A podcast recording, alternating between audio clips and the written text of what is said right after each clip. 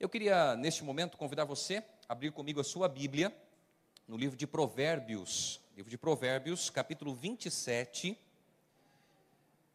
Nós vamos ler o versículo 23 e o versículo 24. Provérbios, capítulo 27, versículo 23 e 24.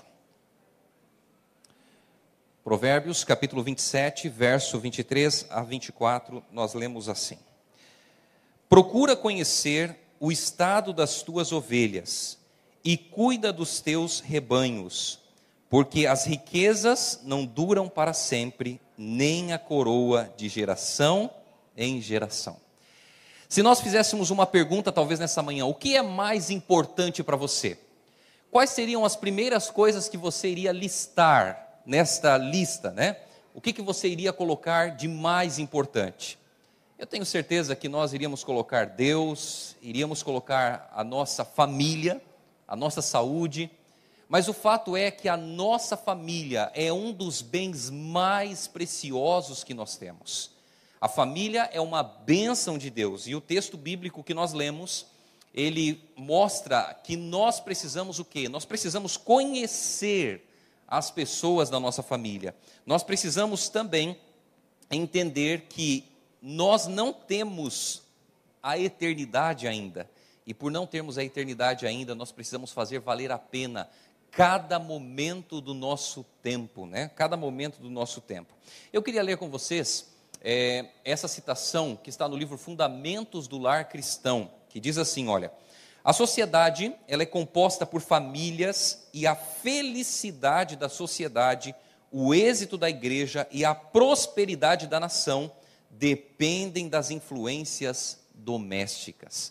Então perceba que a sociedade, a nação, a igreja, ela é movida, ela é influenciada por aquilo que acontece dentro do lar, dentro das famílias. E porque hoje nós temos grandes dificuldades, grandes problemas, por vários fatores, mas o principal é porque muitas famílias têm se distanciado da palavra de Deus. Muitas famílias têm se distanciado daquilo que Deus deseja, daquilo que Deus quer para cada um de nós. Uma outra citação que diz assim, olha, a família cristã, ela deve ser o quê? Uma escola de preparo em que os filhos se graduarão para entrar na escola superior das mansões de Deus. Então o nosso lar, a nossa casa, precisa ser o quê? Precisa ser uma escola. E os nossos filhos, o nosso cônjuge, eles precisam se preparar, aprender dentro de casa lições importantes para as mansões de Deus, as mansões celestiais. Então a família precisa buscar a Deus, tendo em vista que a família está se preparando, né? Se preparando para a eternidade.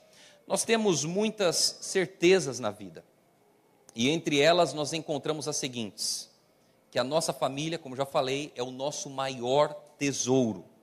As crises, elas são realidades em todas as casas, e os conflitos também fazem parte da nossa realidade.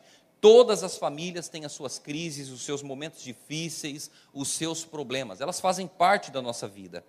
Agora, diante de todas estas afirmações, como que nós podemos conciliar, né? Como que nós podemos conciliar embaixo do mesmo teto as crises constantes, os conflitos desafiantes, e ainda assim construir a nossa tão desejada família saudável, né? De uma forma que os seus membros estejam entre os remidos do Senhor. Como em meio aos problemas que a família tem, nós conseguimos alinhar a nossa família para estar cada vez mais firme com Cristo Jesus. Bom, nós sabemos que não existe família perfeita, querida igreja. Nós sabemos que não existe família perfeita. Por quê? Porque nós não somos perfeitos. Nós temos falhas, temos defeitos, temos problemas, temos lutas. Nós não somos perfeitos. E por não sermos perfeitos, a nossa família também não vai ser perfeita.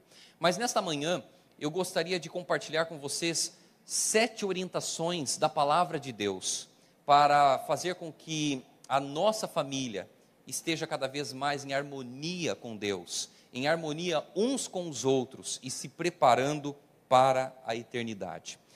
O primeiro conselho da palavra de Deus está no livro de Efésios. Livro de Efésios, no capítulo 4, no versículo 26 ao versículo 27, que diz assim, olha: irai-vos e não pequeis, não se ponha o sol sobre a vossa ira, nem deis lugar ao diabo.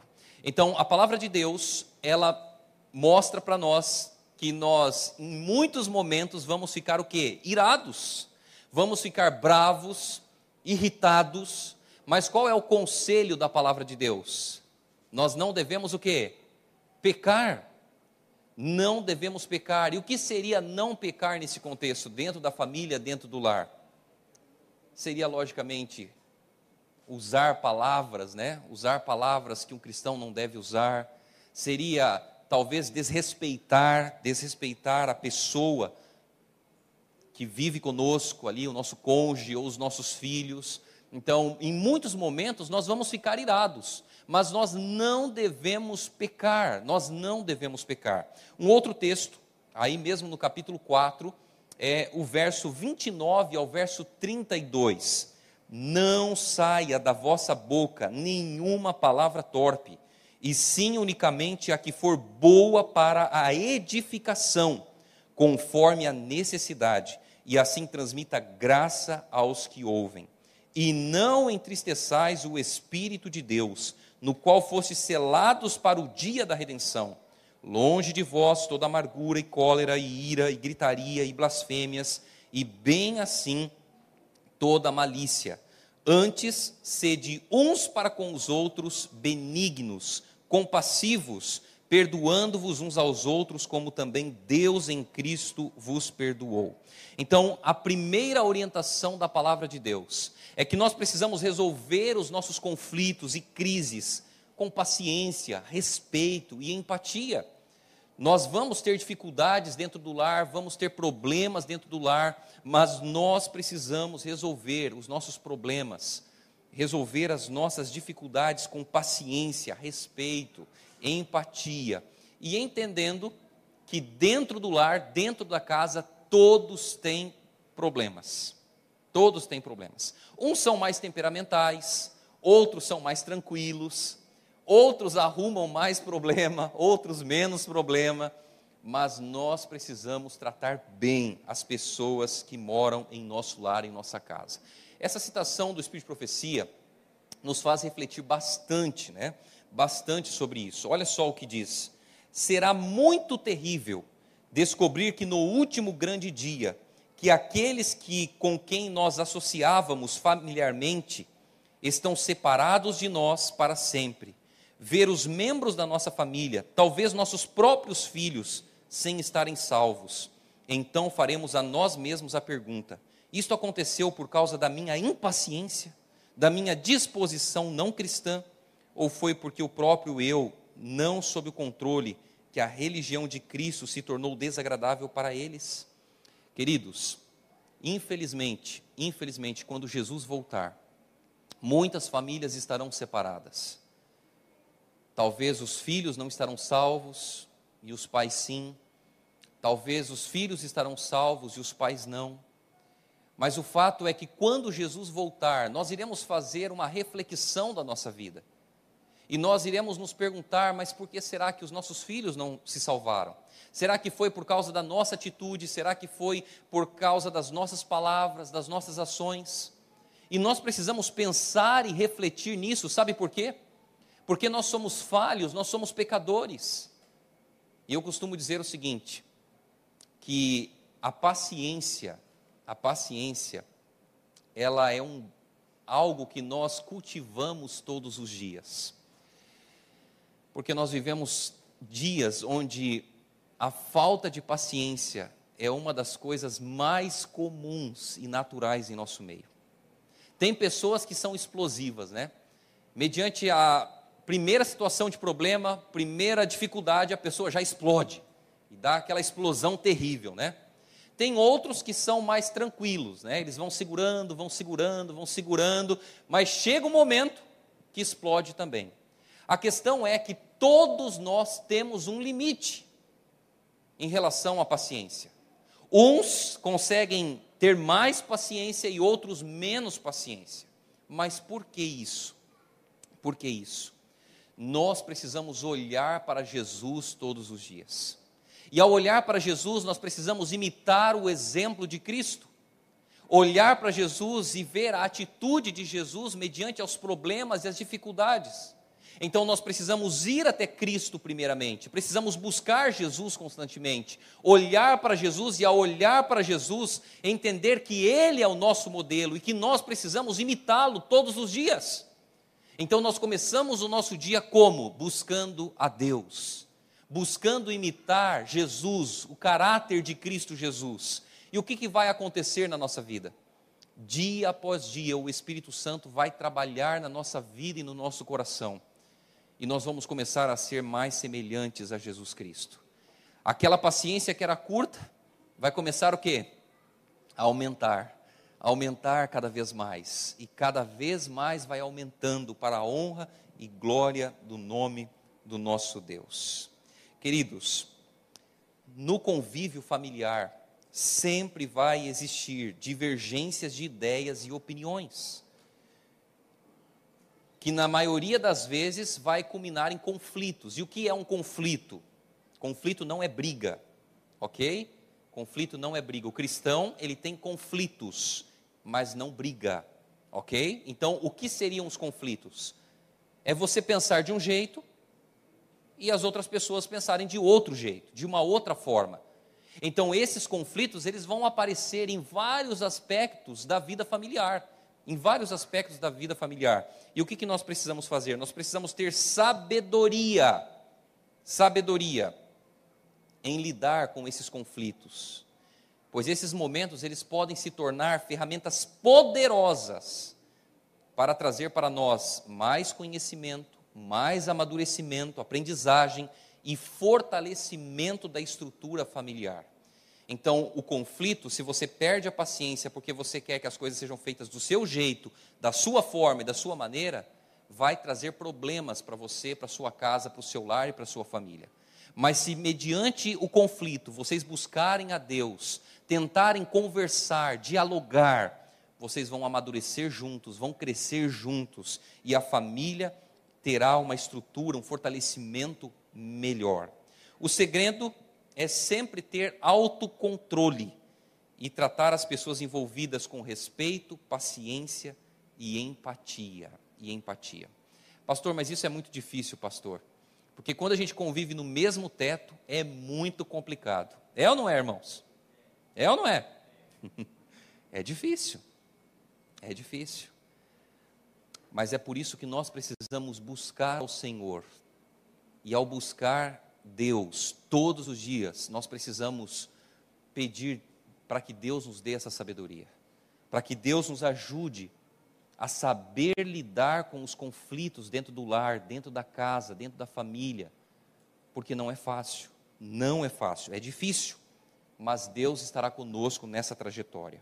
O segundo conselho está no livro de Provérbios, no capítulo 15, no versículo 1. E aqui nós encontramos algo muito importante para os casais. Provérbios capítulo 15, versículo 1. A resposta branda desvia o furor, mas a palavra dura suscita a ira.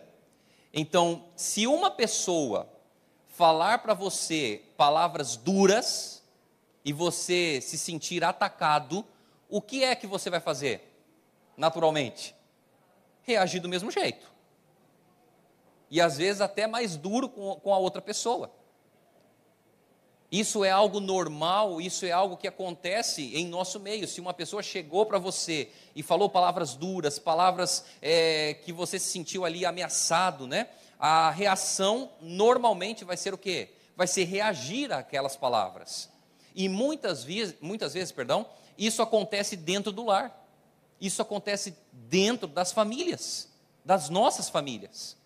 E o que nós precisamos fazer? O conselho bíblico é que nós precisamos dar respostas brandas, suaves.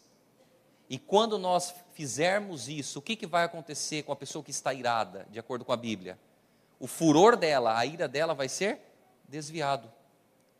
Então perceba que tudo começa com o nosso relacionamento pessoal com Deus. Todos os dias nós vamos buscando colocar a nossa vida nas mãos de Deus e a vida da nossa família.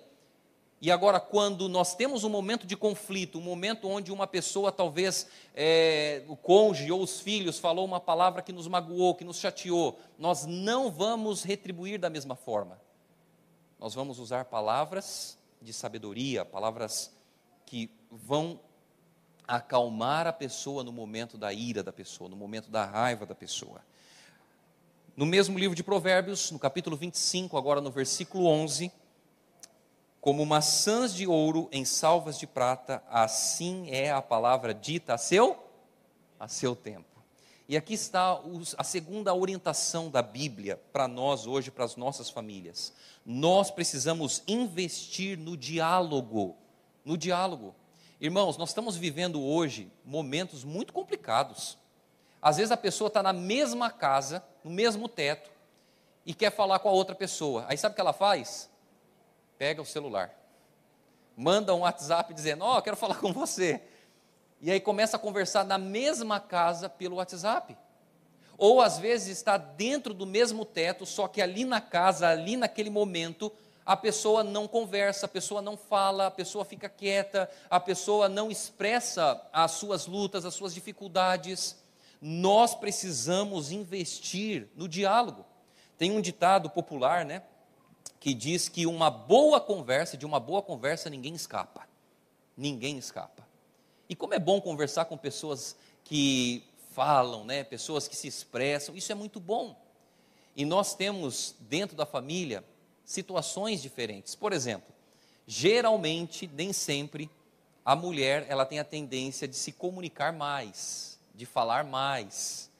E isso não é nenhum demérito, viu, mulheres? Nenhum demérito, isso na verdade é um momento, né, um momento muito especial quando as mulheres falam, porque elas são detalhistas. Você já viu dois homens conversando? Já viu como que é? Como que o homem conversa? E aí, tudo bem? Tudo bem. E aí, vamos lá? Vamos. É assim. Os homens conversam dessa forma. É assim ou não é, homens? A gente conversa assim. E aí, tudo bem? Tudo bem? Vamos lá, acabou.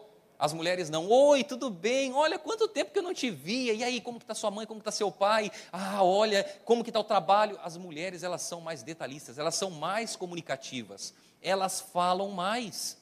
Então, se elas falam mais e os homens um pouco menos, o que acontece dentro do lar? Tem que existir um equilíbrio. A mulher precisa ser ouvida pelo marido, certo? Ela precisa ser ouvida pelo marido e o marido precisa falar para a esposa. Você quer ver só um grande problema em relação aos homens? Nós temos dificuldade de, às vezes, reconhecer algumas coisas. Por exemplo, sábado pela manhã, a mulher, ela se arruma toda.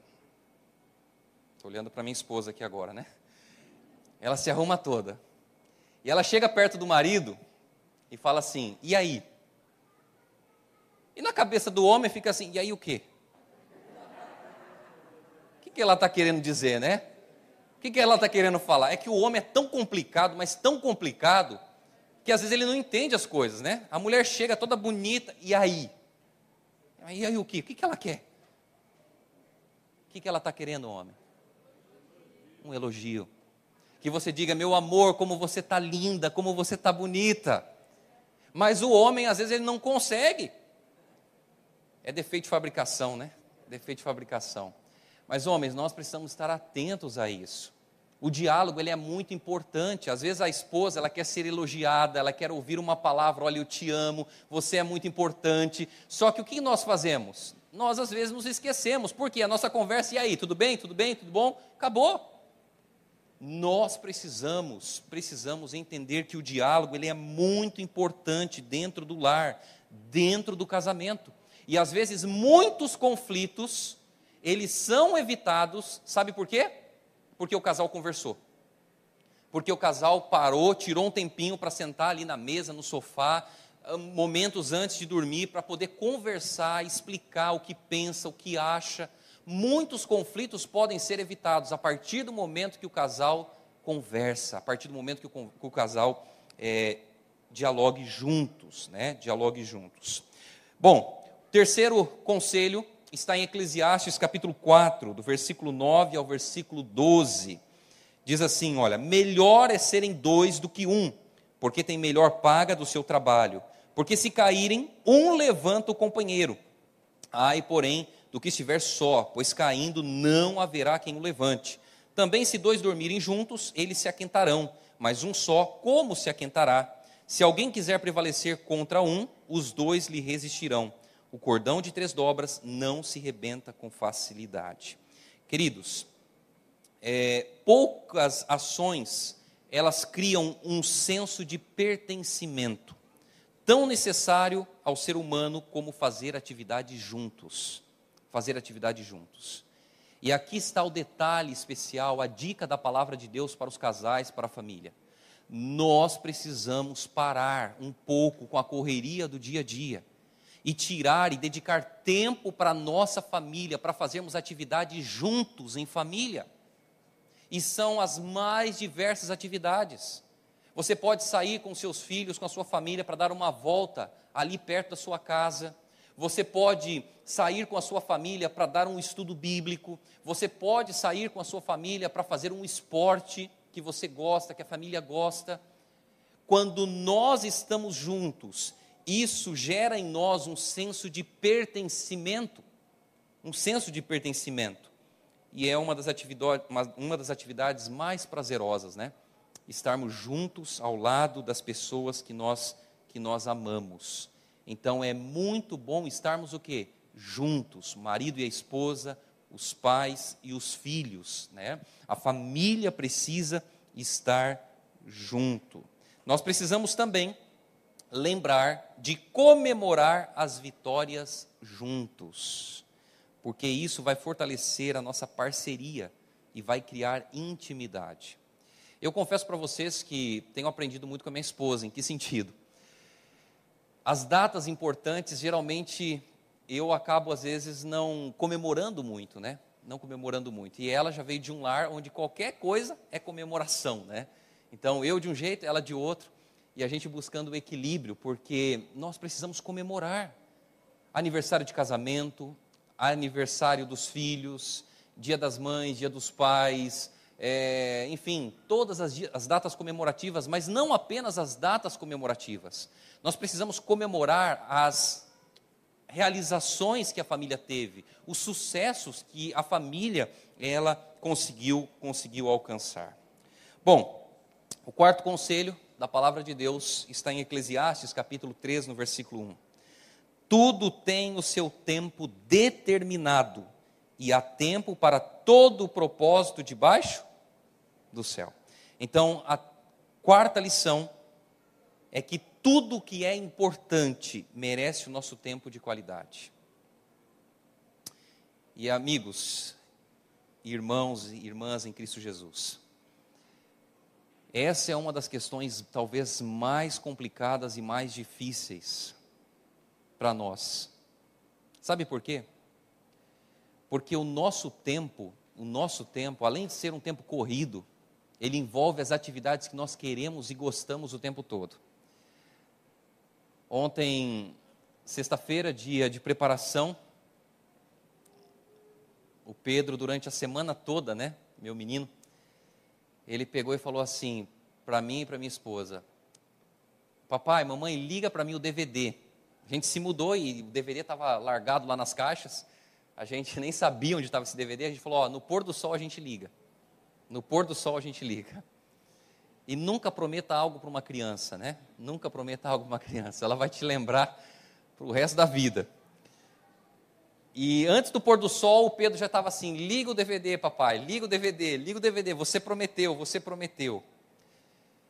E nós fizemos o pôr do sol e eu estava cheio de atividades, mas cheio de atividades para fazer depois do pôr do sol. Atividades relacionadas à igreja, ao trabalho com a igreja, né? Eu precisava entrar no escritório, fechar o escritório e trabalhar ali nos detalhes, né? Envolvido ali com o trabalho da igreja. E aí o Pedro olha para mim e fala, papai, pega o DVD, e eu preocupado. Por que preocupado? Porque onde estava esse DVD? E o pior, onde estava o cabo do DVD, né? Porque além do DVD tem que ter o cabo para ligar ele. E o Pedro, não, pai, o pai precisa trabalhar, o pai precisa focar aqui e tal. E eu parei. E Deus falou comigo. Tudo que é importante merece o nosso tempo de qualidade. E lá vai eu pegar o DVD, pegar o fio, né? Ligar o DVD, ligar o fio, para o Pedro e a Rebeca ali poder assistir o DVD. Irmãos, nosso tempo é importante. E nessa correria que nós vivemos, parece que o tempo voa. E a todo momento nós temos que decidir. Aqui dedicaremos as poucas horas disponíveis que nós temos.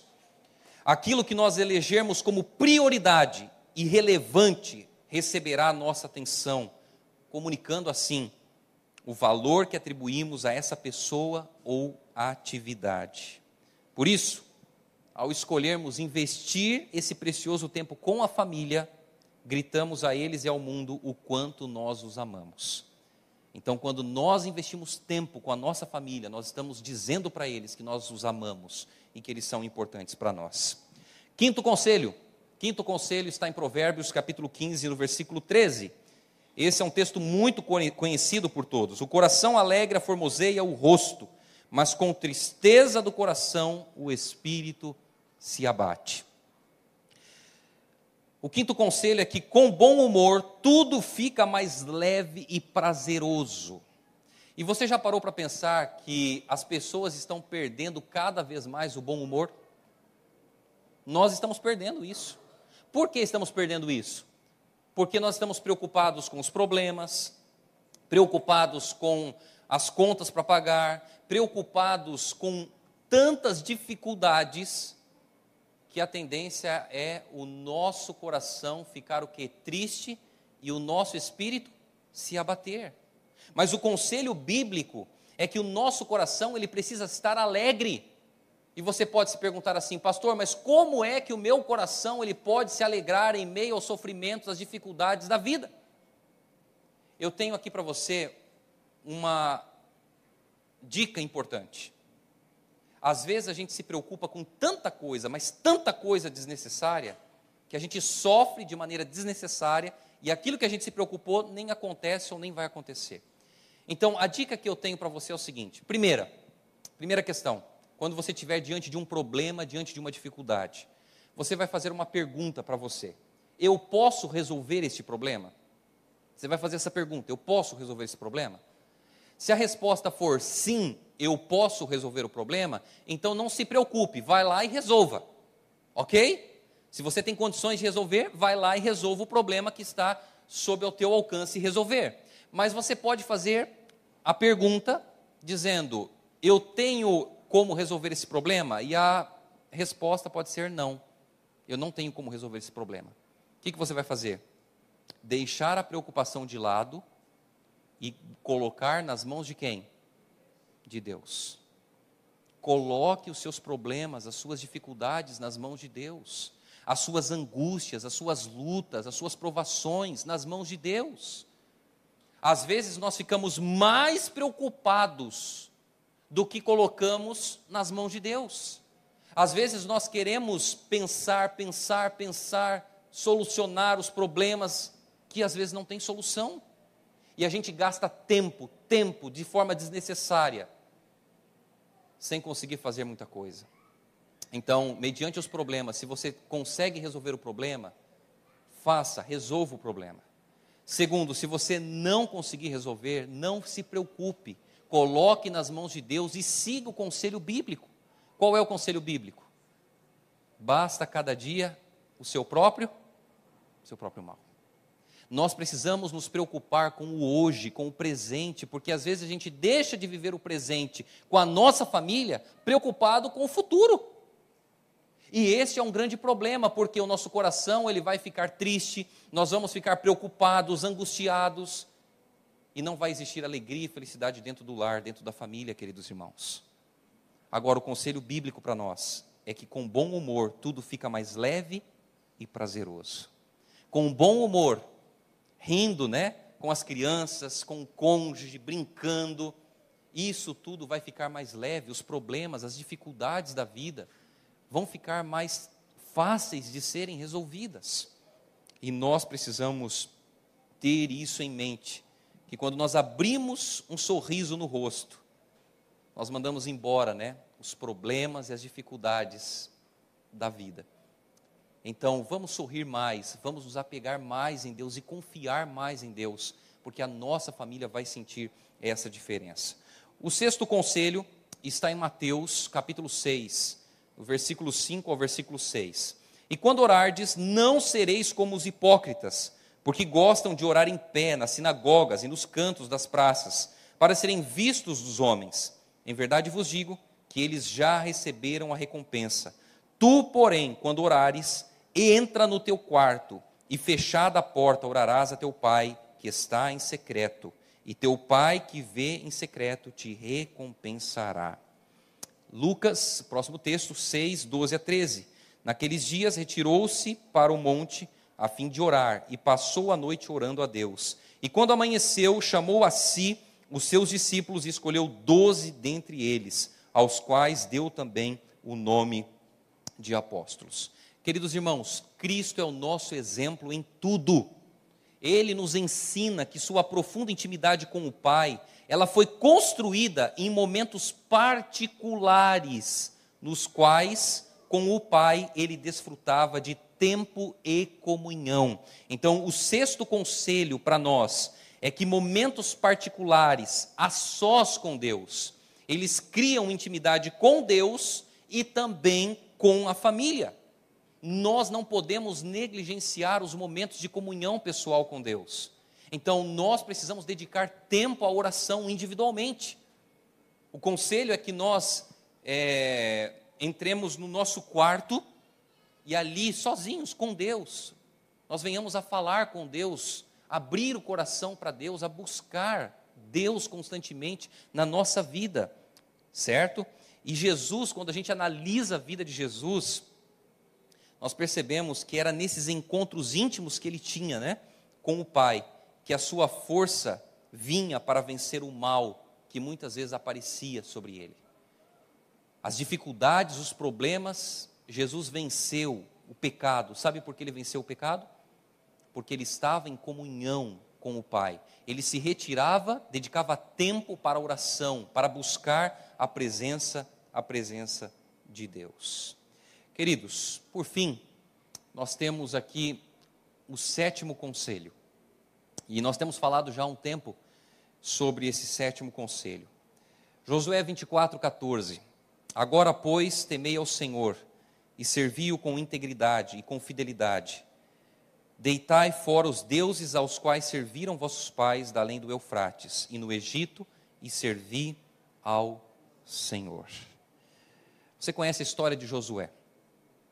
Josué foi um grande líder, mas ele não foi somente um líder para o povo de Deus, ele foi um líder para a sua casa, O seu primeiro campo missionário era o seu lar, a sua casa, e você conhece muito bem a frase de Josué, Eu e a minha casa serviremos ao Senhor. Josué, ele colocou ali o povo diante de uma situação, dizendo, olha, vocês têm que escolher a quem vocês vão servir, se é aos deuses pagãos, ou se é ao Deus de Israel, mas eu quero dizer para vocês que eu e a minha casa, nós serviremos ao Senhor. Então aqui está um conselho muito importante, você e a sua casa, eu e a minha casa, nós precisamos servir ao Senhor. E um dos aspectos em servir ao Senhor é o culto em família. Olha o que diz Mateus, o Evangelho de Mateus, no capítulo 6, no versículo 33. Buscai, pois, em primeiro lugar o seu reino e a sua justiça, e todas estas coisas vos serão acrescentadas. Queridos, o culto diário não é, como alguns pensam, uma opção. Alguns pensam assim, o culto diário é uma opção, uma opção e tal. Não, não é. O culto diário é uma necessidade do ser humano. Nós temos a necessidade de cultuar a Deus. E nós precisamos adorar a Deus dentro do nosso lar, dentro da nossa casa, com a nossa família. Quando nós buscamos a Deus, através da comunhão diária com o Senhor, Ele vai nos proporcionar o conhecimento, a força espiritual, de que nós necessitamos para enfrentar o drama do grande conflito que permeia o mundo. Nós buscamos forças em Deus, juntamente com a nossa família, e Deus permanece ao lado da nossa família. O culto, ele não pode ser algo cansativo, irmãos. Ele tem que ser algo prazeroso para as crianças. Ele tem que ser também não muito demorado. E lá em casa, há um tempo atrás, o Pedro, ele pegou 2 banquinhos. Sabe aqueles banquinhos de criança, de madeira, pequenininho? Ele tem um e a Rebeca tem outro. E aí ele foi para frente da televisão, perto do sofá, colocou um banquinho sobre o outro. Pegou um copo d'água, parecido com esse daqui, ó. Não tão bonito assim, né? Mas pegou um copo com água, colocou embaixo dos banquinhos, colocou lá. Pegou uma Bíblia, colocou sobre o banquinho. Pegou um microfone que eu tenho lá em casa, pegou o microfone, colocou lá, e ele anunciou: atenção família, chegou a hora do culto. E nós fomos para o culto. O Pedro era o orador, ele era o orador. E aí ele disse: agora nós vamos cantar o hino tal. Ele pegou, colocou lá na televisão e começamos a cantar.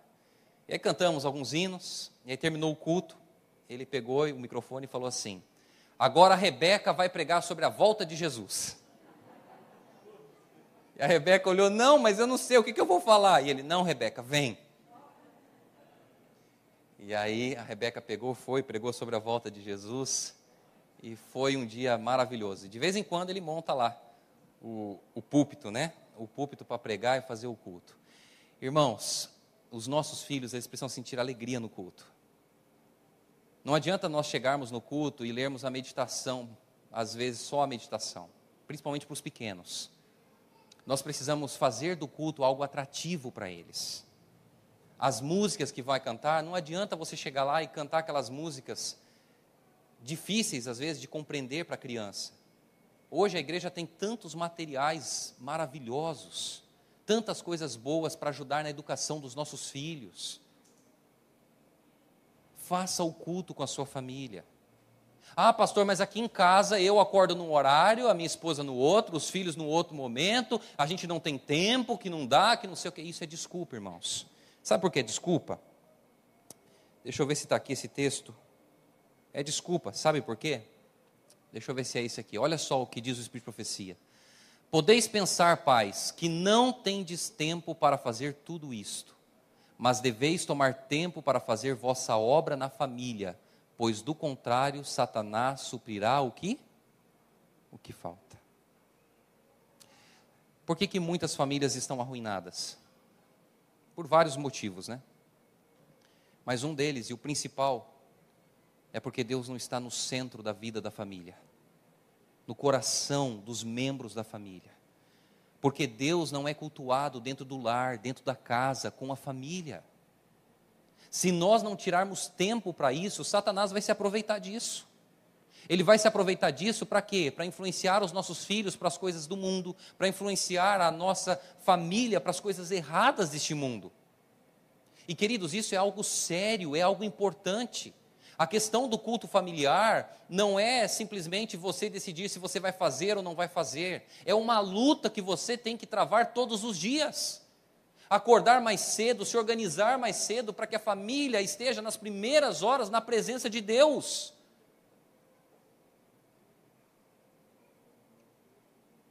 Se nós não buscarmos a Deus, nós estaremos em perigo. Porque o inimigo estará rondando o nosso lar, a nossa casa, a nossa família. Mas o culto familiar não é somente para aqueles que têm crianças pequenas. O culto familiar é para todo casal, toda família, toda família. O culto familiar, ele deve ser planejado com antecedência. Tem que ser curto, e inspirador, interessante, tem que ser adequado à idade e tem que ser também participativo. Eu não sei quantos se lembram, os mais antigos vão se lembrar das caixinhas de promessa, lembra? Que a gente tinha nos cultos, a gente recebia geralmente ali as caixinhas de promessa e tal, e aí a gente tirava e pegava e lia.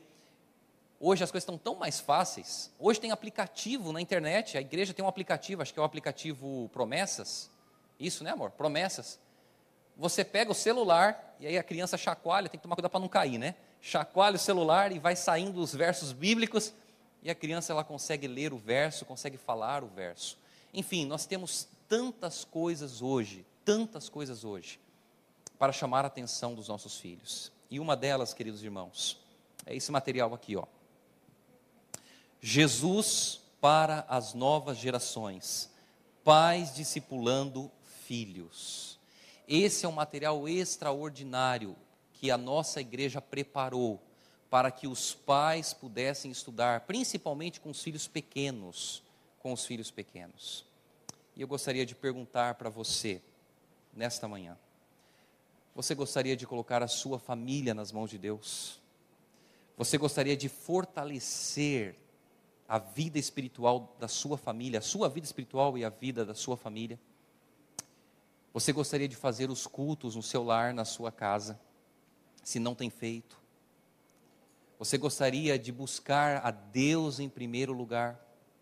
Esse material, ele vai ajudar você que tem criança em casa, a educar os seus filhos cada vez mais nos caminhos do Senhor.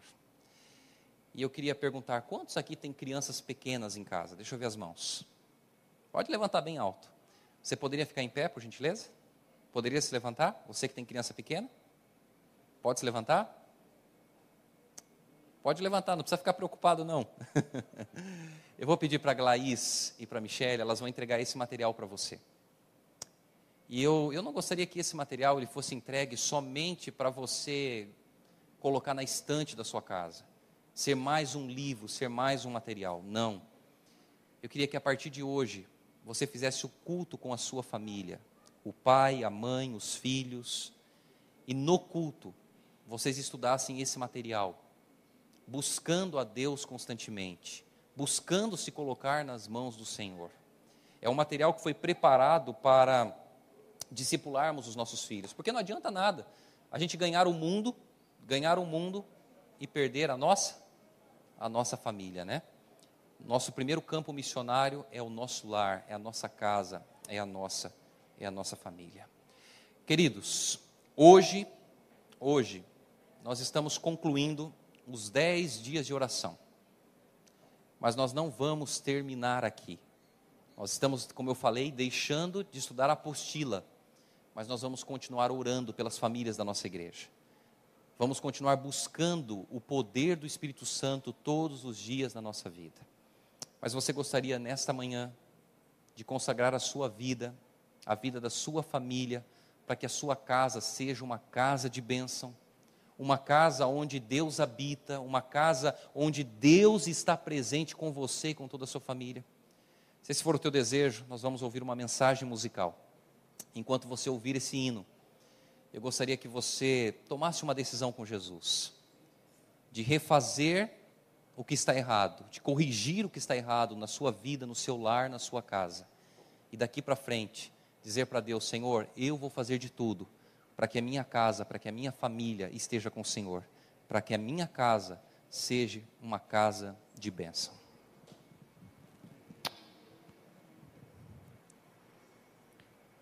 Se você sentiu o desejo e conhecer, pode cantar também.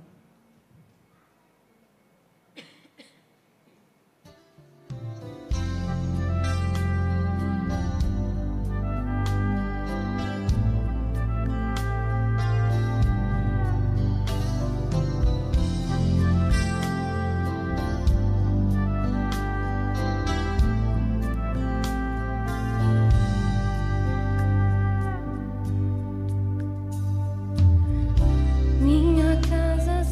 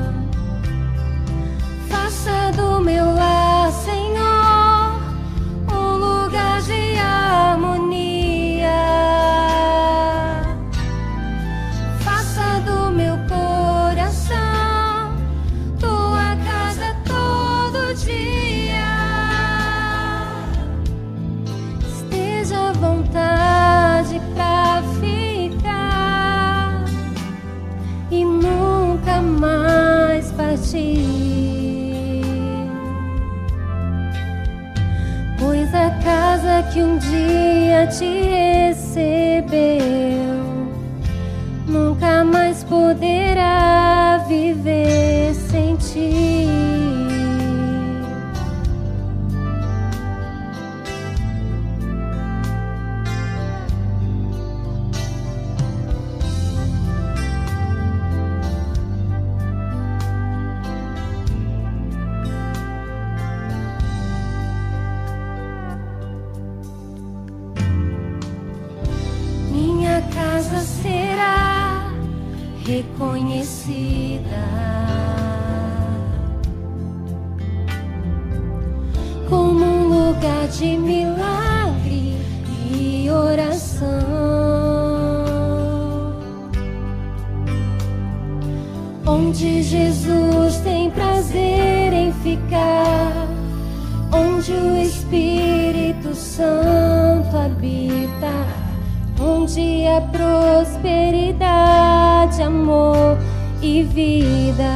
Todo mundo agora. Faça do meu lar, Senhor, um lugar de harmonia. Faça do meu coração tua casa todo dia.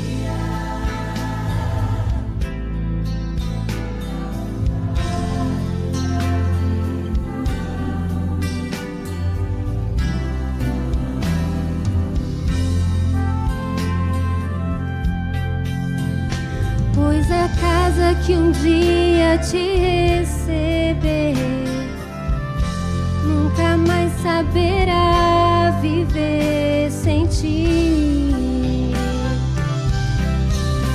Faça do meu lar, Senhor, um lugar de harmonia.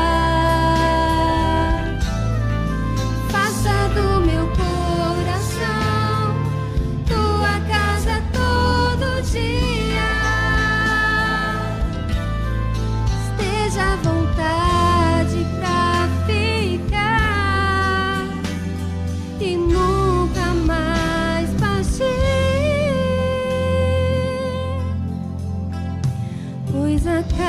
Que um dia te receber, nunca mais poderá viver sem ti, Jesus. Pois a casa que um dia te receber, nunca mais poderá viver sem ti.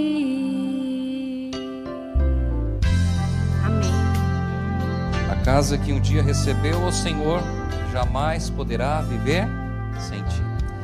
Eu quero consagrar a minha vida, a minha família nas mãos de Deus. Quero chamar minha esposa, os meus filhos para virem aqui à frente. Eu quero colocar a minha vida e colocar a vida da minha família uma vez mais nas mãos de Deus. Queremos continuar nos consagrando a Deus, buscando a Deus. Eu não sei se a tua família está aí do teu lado. Eu imagino que sim, né? Alguns estão, outros não. Mas se a tua família está aí do teu lado, eu gostaria que você abraçasse a tua esposa nesse momento. Abraçasse a tua esposa, os teus filhos. A gente não pode abraçar todo mundo, mas a gente pode abraçar os que são de casa, né? Os que são de casa. Se você gostaria de se consagrar a Deus, consagrar a sua família ao Senhor, eu gostaria de convidar você a se levantar, a ficar em pé. Você poderia se levantar? Você que talvez está longe da sua família não está aqui, mas você está sozinho. Se levante também, e ao se levantar, coloque a vida da sua família, a sua vida nas mãos do Senhor. Eu não vou terminar esse momento orando, e a minha esposa não gosta muito de falar em público, e aí talvez ela vá brigar comigo depois, mas é ela que vai terminar o culto desta manhã, orando e pedindo a bênção de Deus sobre as nossas famílias. Querido Deus, gratos somos, Senhor, pela vida, pela saúde. Te agradecemos, Senhor, pela nossa família. Obrigada, Senhor, por estarmos aqui, reunidos, abraçados com a nossa família. Aqueles que não estão com a família aqui também, que o Senhor possa estar estendendo as bênçãos sobre eles também. Que o Senhor possa habitar no lar de cada um dos seus filhos aqui, e que a nossa família possa ser uma casa de bênção. Amém. Que o Senhor possa habitar, Senhor, em nosso coração, no nosso lar. e que o Senhor possa usar a nossa família para alcançar outras famílias para Ti também. Amém. Venha nos dar um sábado em família, na Sua companhia. Venha também nos despedir para os nossos lares em segurança, em nome de Jesus. Amém. Deus abençoe você, Deus abençoe a sua família. Que o Senhor nunca deixou faltar.